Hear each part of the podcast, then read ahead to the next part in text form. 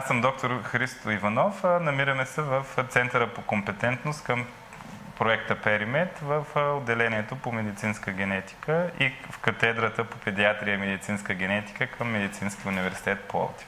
Занимаваме се с изследване на генетика при онкологични заболявания и фармакогенетични полиморфизми, свързани с ефекта на терапията. Ролята ми в проекта е провеждане на генетични изследвания, анализ на резултатите и създаване на иновативни продукти. Ами това ми е от детството общо взето.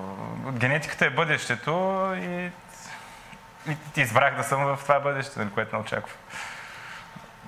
В момента работим върху изследване на мутации, свързани с онкологични заболявания в от течна биопсия, което ще спомогне за проследяване ефекта от терапия при онкологични болните и а, проследяване на минималната резидуална болест, като идеята е, а, когато тези изследвания се позитивират при нас, поне според литературни данни, това е няколко месеца до година по-рано, отколкото образните изследвания. Тоест ще имаме по-ранна представа за един рецидив при един пациент.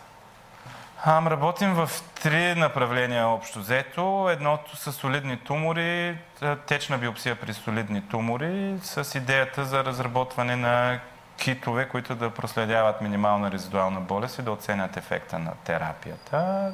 Втория пакет е хронична милоидна левкемия и остри милоидни левкемии. Отново ДНК анализ за точна генетична диагноза на заболяванията. Третия панел, по който работим, е фармакогенетика.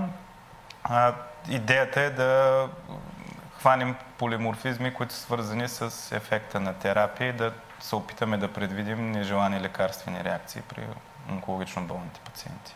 Значи нямаме ли диагноза, ние не знаем какво лекуваме в крайна сметка, а пък другото е персонализирания подход. Не можем с едно лекарство да лекуваме всички пациенти, защото мога да ви дам пример с 5 фуроурацила и едни мутации в DPUD гена. А ако имате специфичен полиморфизъм, лечението с химиотерапевтика може да вълби вместо онкологичното ви заболяване. Тоест, важно е този пациент да бъде изследван предварително дали носи такъв полиморфизъм или не, ако искаме да го лекуваме с 5 флуорурацил. Знаете ли, че около 90 и няколко процента от ДНК-то не знаем за какво служи. Имаме някъде около 3% от ДНК-то, която кодира протеините, които не изграждат. Другите... В свободното си време гледам, имам три деца, гледам си децата в свободното време. И кучето.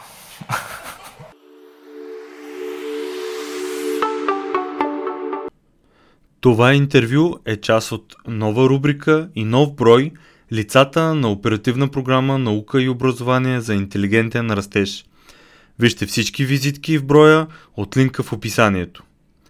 Тази рубрика е разработена от БГ Наука за оперативна програма Наука и образование за интелигентен растеж с подкрепата на Европейския съюз, Европейски структурни и инвестиционни фондове и оперативна програма Наука и образование за интелигентен растеж.